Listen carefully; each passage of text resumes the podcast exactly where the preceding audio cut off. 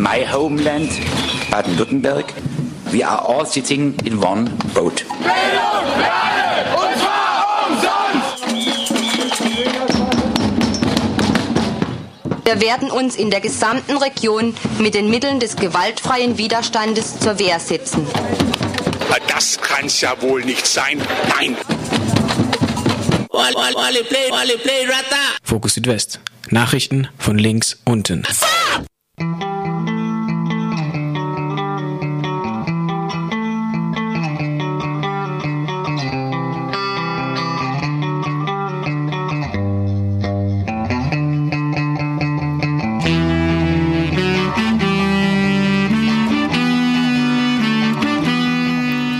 Herzlich willkommen zu Fokus Südwest am 14. Januar 2016. Im Studio ist heute die Maike.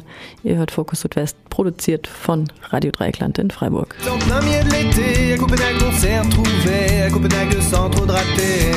Direction la Norvège où il y a toujours de la neige, il fait jour même la nuit, qui veut des biscuits Arrête de dire des conneries, non, ce n'est pas bientôt fini. Unsere Themen heute: Bratpfannen und Brillengestelle aus Atommüll. Wir fragen bei Ausgestrahlt nach, wie eine Rück, wie der Rückbau eines AKWs eigentlich vonstatten gehen sollte und wie es in der Realität aussieht.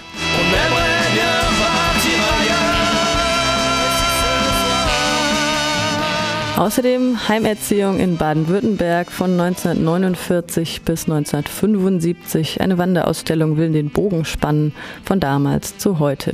Kollegin Miriam fragte nach. Ça va pas rester, Cracovie, Varsovie, ouais c'est cool la vie. À Prague on s'est lavé, Visegrad on dort trempé, des Turquie on s'est barré, brise sur les mosquées, on s'est saoulé au raisin pour oublier qu'on crève de faim. Les doubichus de Sofia c'est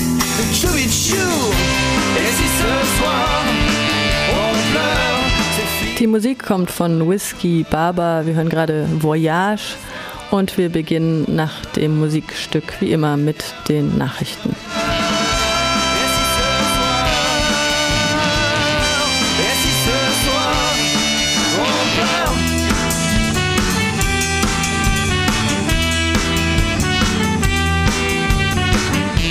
Pardon, solo.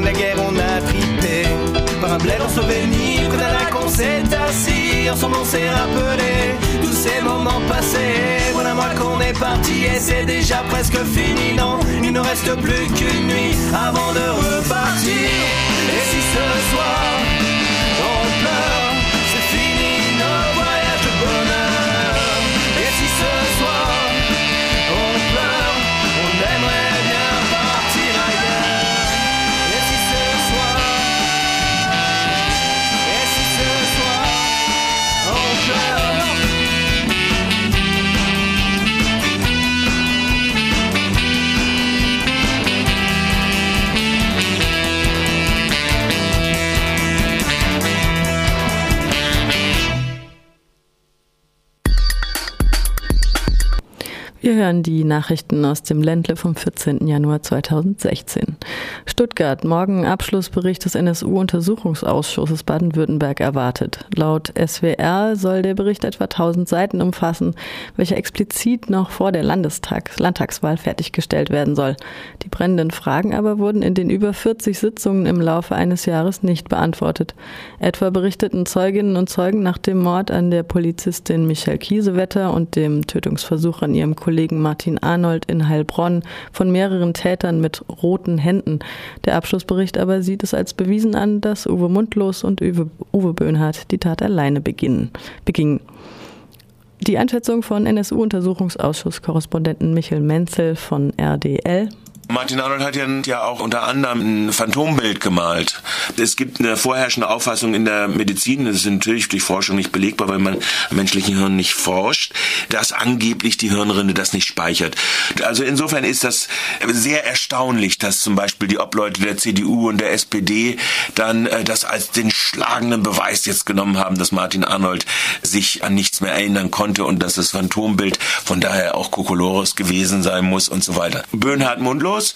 Oder aber gab es Helfershelfer? Das ist ja immer noch die spannende Frage, also die eigentlich ja. unaufgeklärt ist. Oder ist es ein Zufall gewesen? Weil es gibt ja diese Zeugenaussagen über das rote Händewaschen und sowas halt alles und in dem Wertwiesenpark, wo Leute weggelaufen sind und so. Das gibt ja immer noch diese äh, Zusatz, die in sich einigermaßen auch das Geschehensablauf von 14.10 bis 14.30 dann relativ plausibel da ist in den verschiedenen Zeugenaussagen, dass es möglicherweise doch noch Helfer gegeben hat. Also für diese Frage ist dies natürlich durchaus interessant, nochmal also zu dem Punkt zurückzukommen.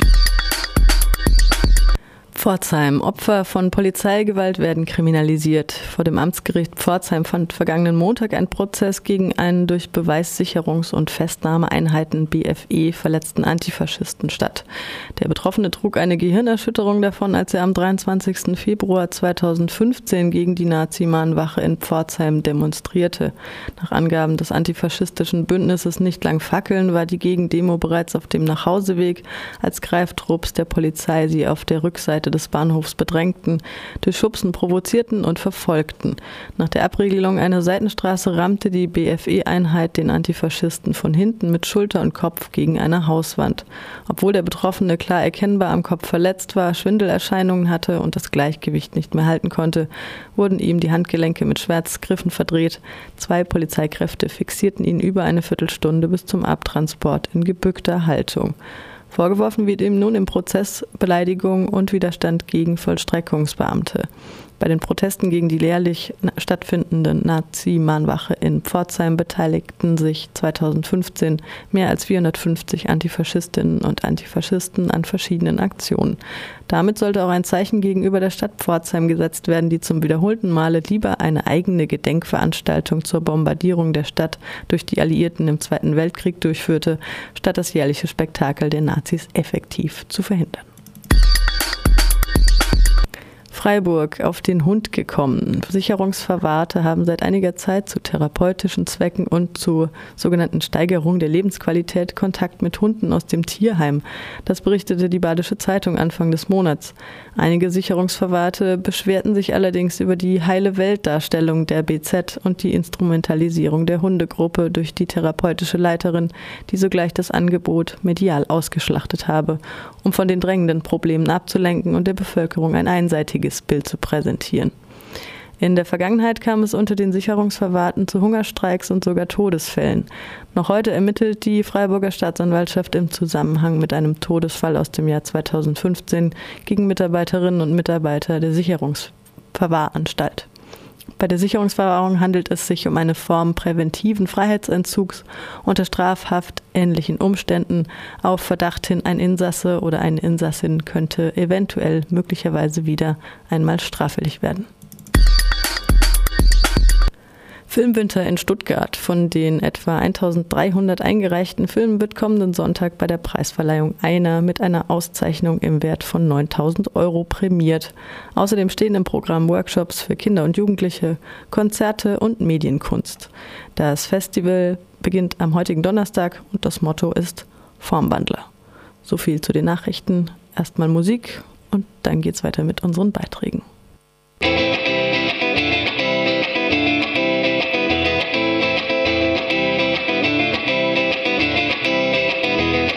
Et de chronomètres, des balles leurs secondes précieuses qui tournent et collent dans ma tête, qui s'agitent, travaillent et creusent. Elles ont leur cycle de vie, ne s'arrêtent pas quand je dors. Elles ont jusqu'à leurs envies que je sois pro ou mort.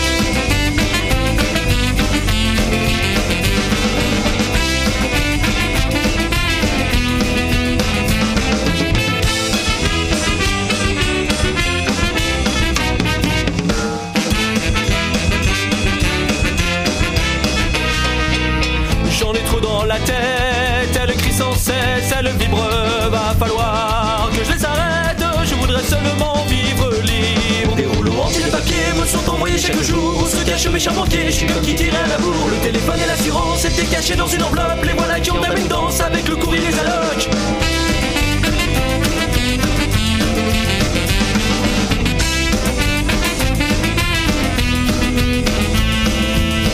J'en ai trop dans la tête.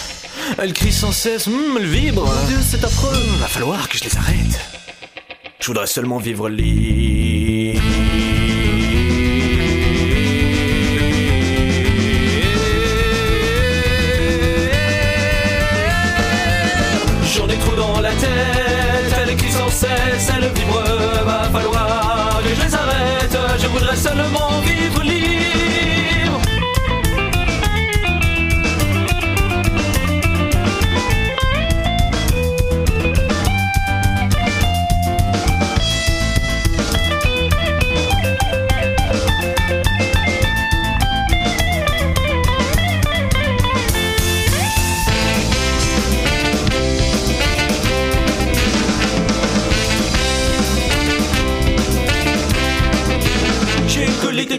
Ma voiture est tombée en panne, la chaîne est veut plus mes disques, l'ordi a bouffé les bananes, j'ai envie de regarder à l'intérieur pour réparer, de putain et jouer au gueule tout en se foutant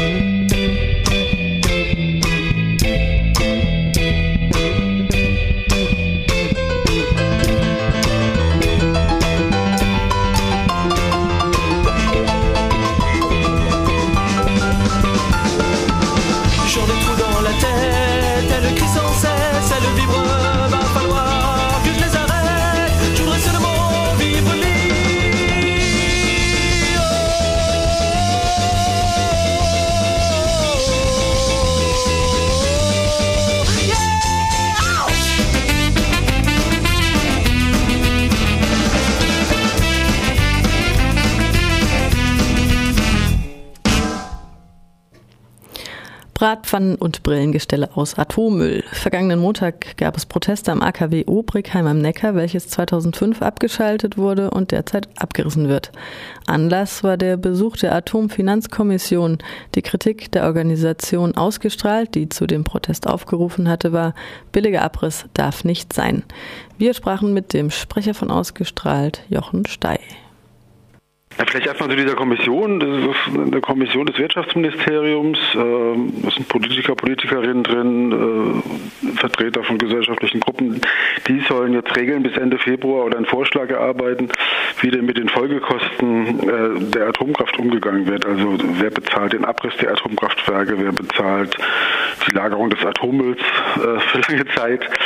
Eigentlich gesetzlich ist es so, dass die AKW-Betreiber das zahlen müssen, aber denen geht gerade so ein bisschen das Geld aus und jetzt geht es eben darum, kann man diese Gelder irgendwie sichern, indem man das den Konzernen abnimmt oder wie regelt man das? Und wir waren vor Ort, um deutlich zu machen, also erstmal unsere grundlegende Forderung, dass wir sagen, natürlich müssen die AKW-Betreiber das alles bezahlen. Das ist uns ganz wichtig, aber eben auch darauf hinzuweisen, dass wenn diese Kommission jetzt äh, mit Kostenschätzungen hantiert, was kostet so ein Abriss eigentlich, dass sie dann doch bitte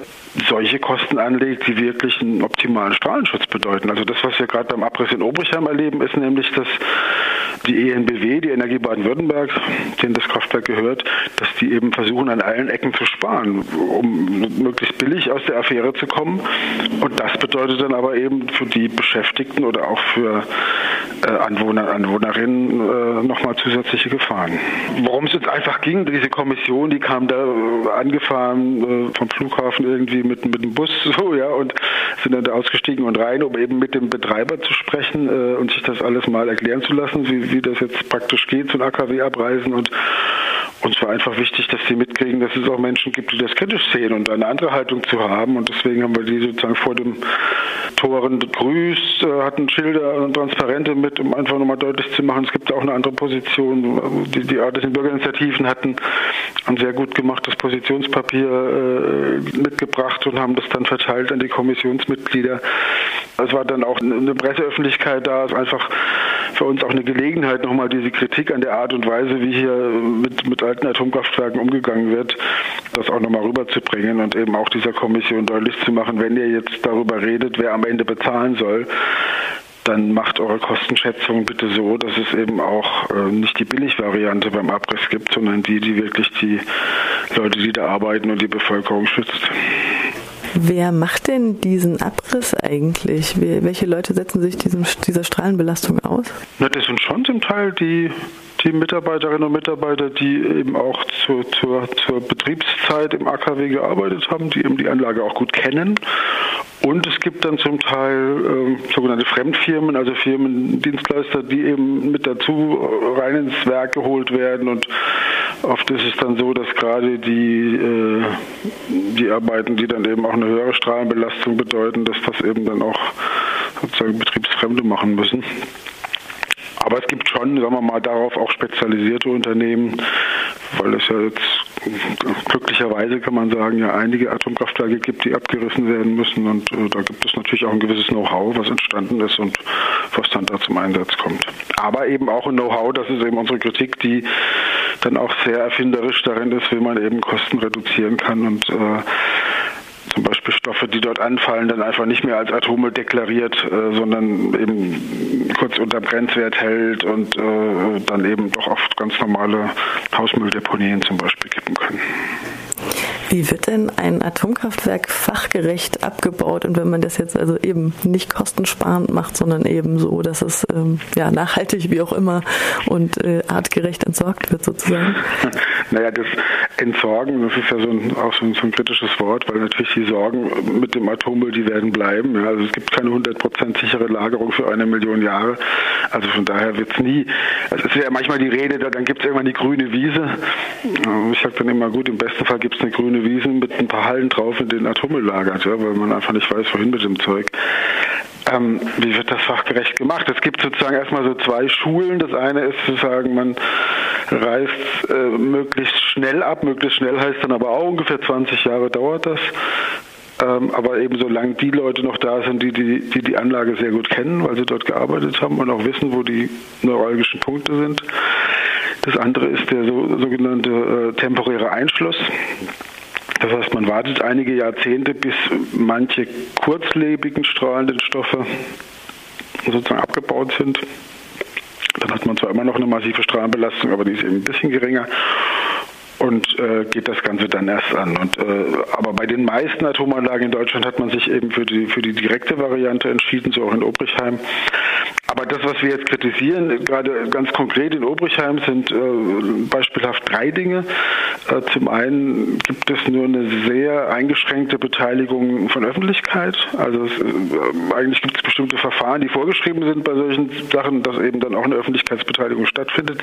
Das ist extrem reduziert worden. Also da gibt eigentlich, es ist nur noch so ein bisschen formalisiert, aber es findet eigentlich gar nicht mehr in dem Rahmen statt, wenn man sagt, okay, Öffentlichkeit könnte auch mit kritischen Fragen ja durchaus eine, eine Qualitätsverbesserung erzielen, wenn sie eben auf wunde Punkte hinweist beim äh, Abbaukonzept. Aber diese Abbaukonzepte werden gar nicht mehr grundlegend äh, transparent gemacht. Es gibt nur sehr allgemeine Beschreibungen. Das ist das Erste.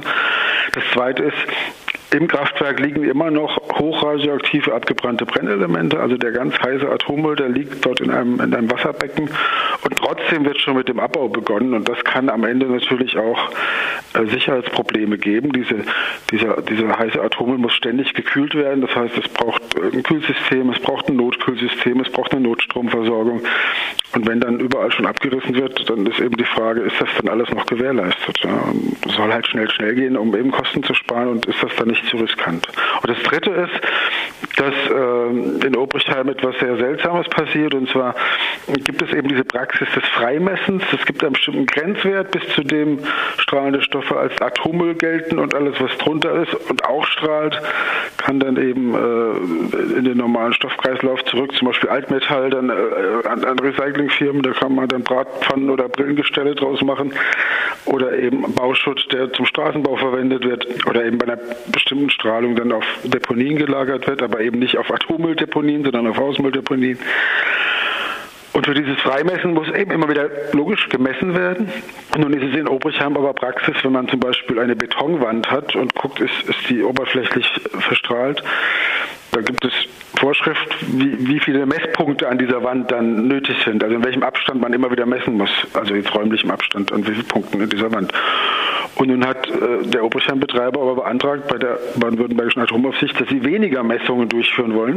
Und das ist so auch genehmigt worden. Und weniger Messungen bedeutet natürlich, dass man auch stärker strahlende Ecken, sage ich mal, äh, übersehen kann. Und dass man dadurch allein schon Kosten spart, weil man weniger Aufwand hat zu messen und hinterher auch Kosten spart, weil man unter Umständen auch weniger Atommüll hat. Wenn man dann diese Wand zerkleinert und dann sagt, das ist ja alles kein Atommüll, weil man eben nicht überall ordentlich gemessen hat, dann kann es passieren, dass auch stärker strahlende Stoffe eben äh, ganz normal oft auf eine Deponie kommen und dadurch die Menge dessen, was dann wirklich in Atommüllfässer muss, kleiner wird und damit auch wieder der Betreiber Kosten spart. Das sagt Jochen Steif von Ausgestrahlt. Noch ein Wort zum Abschluss oder sollen wir das so stehen lassen? Ja, ich glaube, entscheidend wird am Ende wirklich sein, zahlen die, die den ganzen Müll verursacht haben, zahlen die, die über Jahrzehnte Milliarden damit verdient haben, jetzt auch wenn es um die Folgen geht, oder gelingt es denen, was sie ja gerade versuchen, sich davon zu drücken und das ist, glaube ich, ein Streit, der wird in den nächsten Monaten noch eine große Rolle spielen und äh, wir werden uns als Ausgestrahlter weiter einmischen, die, die örtlichen Initiativen auf jeden Fall auch und das ist ein Thema, äh, wo man nur sagen kann, liebe Leute, guckt da genau hin und mischt euch ein, denn äh, da geht es viel Geld am Ende. Un matin gris comme tous les autres. Sur le quai désert, j'attends le métro. Je rentre dans la rame, je regarde autour de moi. Une tape de nuit, il me fait chier ce métro. Personne ne t'adresse la parole. Il me fait chier ce métro. C'est parce que t'as une tête de guignol. Je parle à une mémé, elle croit que je veux la violer. Ce début de journée, il me fait chier.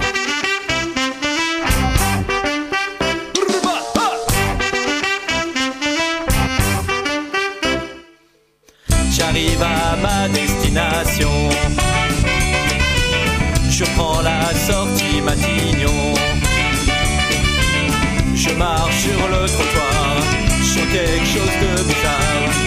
Il me fait chier ce trottoir. Un chien a fait ses besoins. Il me fait chier ce trottoir. Dans tous les matins. Si le Premier ministre me regarde vitre. In der Katholischen Hochschule in Freiburg hat es seit dem 17. November 2015 die Ausstellung Verwahrlost und gefährdet Heimerziehung in Baden-Württemberg von 1949 bis 75 gegeben, zu sehen gegeben. In Form von Dokumenten, Bildern und Berichten von Zeitzeugen und Zeitzeuginnen wurde auf das Thema aufmerksam gemacht und den Menschen eine Stimme gegeben, die jahrelang nicht gehört wurden oder sich nicht trauten, von ihren Erlebnissen zu, erzählten, zu erzählen. Das Veröffentlichen dieser Tatsachen und die Aussagen der Betroffenen sind ein Schritt zur Aufarbeitung der bitteren Vergangenheit vieler ehemaliger Heimkinder und ein Wachwerden für jeden. Vergangenen Mittwoch endete die Ausstellung in Freiburg mit einer Podiumsdiskussion und die Referentinnen und Referenten gaben ein spontanes Interview im Anschluss der Veranstaltung. Ein Beitrag von Kollegin Miriam. Wie lassen sich solche Missstände verhindern? Also auch, ich meine jetzt und in Zukunft. Wo stehen wir da jetzt? Also uns ist es ein ganz großes Anliegen, dass wir aus diesen Erfahrungen lernen und dass sich diese Erfahrungen auch nicht wiederholen. Und wir arbeiten sehr stark mit den Einrichtungen der Erziehungshilfe dran, dass sich Standards entwickeln, dass Kinderrechte bekannt sind, dass Kinderschutz gewahrt wird, dass Partizipation nicht nur an Worte, sondern auch gelebt wird, dass die Kinder und Jugendlichen Beschwerdewege haben, dass sie sich äußern können und dass äh, Missstände, wenn sie da sind und ganz vermeiden lassen, tun sie sich leider nie, aber dass sie Möglichkeiten haben, darüber zu reden und auch was zu verändern. Wenn man die Ausstellung nicht gesehen hat, dann ähm, wäre es vielleicht auch ganz gut, noch ein paar Bilder zu geben, wie diese Zustände ungefähr waren. Ja, also es gab Gewalt, viel körperliche Gewalt, Essenszwang beispielsweise, selbst Erbrochenes musste wieder aufgegessen werden. Es gab schwarze Pädagogik. Äh, diese Gewalt ging aus von zu wenigen Erzieherinnen, das waren damals Nonnen im äh, Waisenhaus in Günterstal. Dort war das der Spezialfall. Ähm, sie waren überfordert, natürlich, aber das rechtfertigt natürlich nicht diesen Einsatz von Gewalt, der Alltag war. Auf den Internetseiten habe ich gefunden, dass sich viele ehemalige sogenannte Heimkinder ja positiv und dankend dazu äußern und gab es aber auch ablehnende Kommentare zu dieser Ausstellung. Also meine Erfahrung äh, in den Gesprächen mit den Besuchern, aber auch mit Studierenden hier an der Hochschule ist, dass durch diese Ausstellung großes Interesse an der Thematik äh, geweckt wurde und äh, dass darüber hinaus auch noch Fragen aufkamen, wie zum Beispiel, wie konnte es sein, dass in der damaligen Zeit solche Rahmenbedingungen, solche Bedingungen in Heimerziehung äh, überhaupt praktiziert wurden, ohne dass eine allgemeine Öffentlichkeit davon Notiz nahm. Es kommt auch eine Frage auf oder kommen Fragen auf, warum äußern sich die ehemaligen Heimkinder erst heute über die damalige Situation. Das ist so eine Frage, die auch bei den Studenten immer wieder äh, aufgenommen wird und die nach Beantwortungen sucht. Und von daher ist mein Eindruck der, dass ein großes Interesse durch die Ausstellung geweckt wurde und auch über den, meine Aufgabe heute sah ich darin, so den gesamtgesellschaftlichen Kontext auch mal darzustellen. Ähm, auch ich, der ganz normal eigentlich aufgewachsen bin, habe in der Schule solche Dinge erfahren wie Tatzen, wie in die Ecke stehen oder äh, das war übliche Praxis, aber ich will das ja auch gar nicht rechtfertigen. Also das war ein Fehlverhalten, das dargestellt wurde, es war ein sanktionierbares Verhalten, aber ich will, wir müssen das auch verstehen aus der damaligen Zeit heraus. Auch die Bewertung der Heimkinder spielt in der Ausstellung eine Rolle. Dort werden Fähigkeiten und Defizite streng aufgelistet. Auch heutzutage werden in Kindergärten Bewertungstabellen ausgefüllt. Ist das nicht auch übergriffig? Also ich finde, das äh, können wir nicht vergleichen. Wenn wir uns anschauen, was damals passiert ist, also am Beispiel vom, von der Waisenhausstiftung, äh, die ja dokumentiert ist, dann sehen wir sicherlich diese Form der schwarzen Pädagogik, die ähm, Herr Falk gerade angesprochen hat, aber wir sehen auch Misshandlung und Missbrauch. Und das müssen wir ganz klar äh, trennen von vielleicht einem strengeren Umgang oder äh, manchen pädagogischen Umgangsweisen, über die man diskutieren kann. Also diese, über diese Vorfälle lässt sich nicht diskutieren. Die lassen sich in den gesellschaftlichen Kontext setzen, dass es damals gang und gäbe war zu Ohrfeigen. Letztlich gehen aber viele der Erlebnisse über Ohrfeigen hinaus. Also dass wir das beschrieben, ob das das jetzt das Erbrechen ist oder ob es auch Missbrauch tatsächlich ist, so dass ähm, ganz grundsätzlich andere Phänomene letztlich sind und wir müssen darauf achten, dass so etwas nie wieder passiert. Ja. Das können wir nicht, also wie man das an den äh, aktuell ja auch wieder beschriebenen Missbräuchen, die aufgedeckt wurden, sehen kann. Aber wir können es versuchen, indem wir bestimmte Standards setzen und auch Sensibilität nochmal für unser heutiges pädagogisches Verständnis versuchen zu, zu fordern. Heute Kinder werden nicht geschlagen, das ist eine Straftat.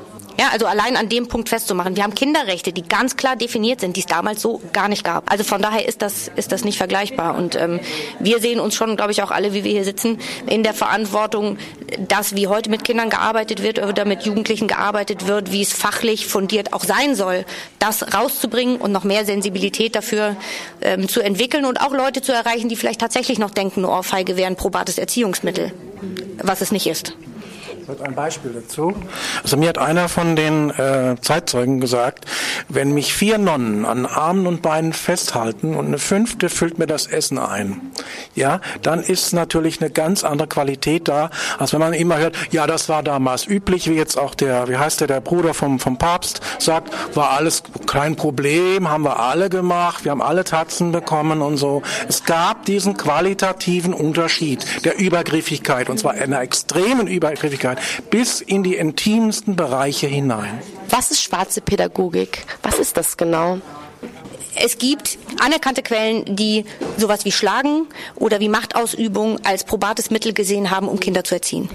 Und das ist etwas, was wir heute als schwarze Pädagogik betiteln, also meiner Meinung nach, das ist keine Pädagogik, aber der Fachbegriff dafür ist schwarze Pädagogik, wenn wir über Zwang und über Machtausübung und auch über Gewalt sehr häufig äh, versuchen, Kinder zu erziehen. Und ähm, Heimkinder als Außenseite der Gesellschaft, gibt es dazu noch ein paar Statements, ähm, die sich jetzt entwickelt haben durch die Podiumsdiskussion, durch die Ausstellung? Also Heimkind als Außenseiter der Gesellschaft kann man heute definitiv nicht mehr sagen.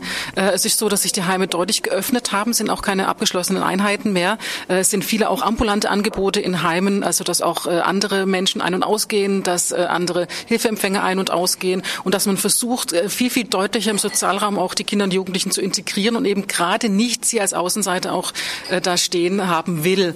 Und da hat sich vieles geändert. Wir sind immer noch am Verbessern, aber ich denke, da hat man gut aus der Geschichte gelernt. Und jetzt wenn die Ausstellung heute abgebaut wird, wird sie weiter wandern? Gibt es eine andere Möglichkeit, diese Ausstellung zu sehen? Die Ausstellung wandert heute nach Karlsruhe oder in die Karlsruher Region. Dort wird sie zu sehen sein vom 15.01. bis zum 12.02. Anschließend wandert die Ausstellung nach Herrenberg-Gülstein, ebenfalls in ein Tagungszentrum bis Mitte März. Und im Anschluss daran ist die Ausstellung zu sehen im Mutterhaus der Barmherzigen Schwestern von Untermarchtal. Das war Fokus Südwest vom 14. Januar 2016 von Radio Dreikland im Studio die Maike und die sagt jetzt Tschüss.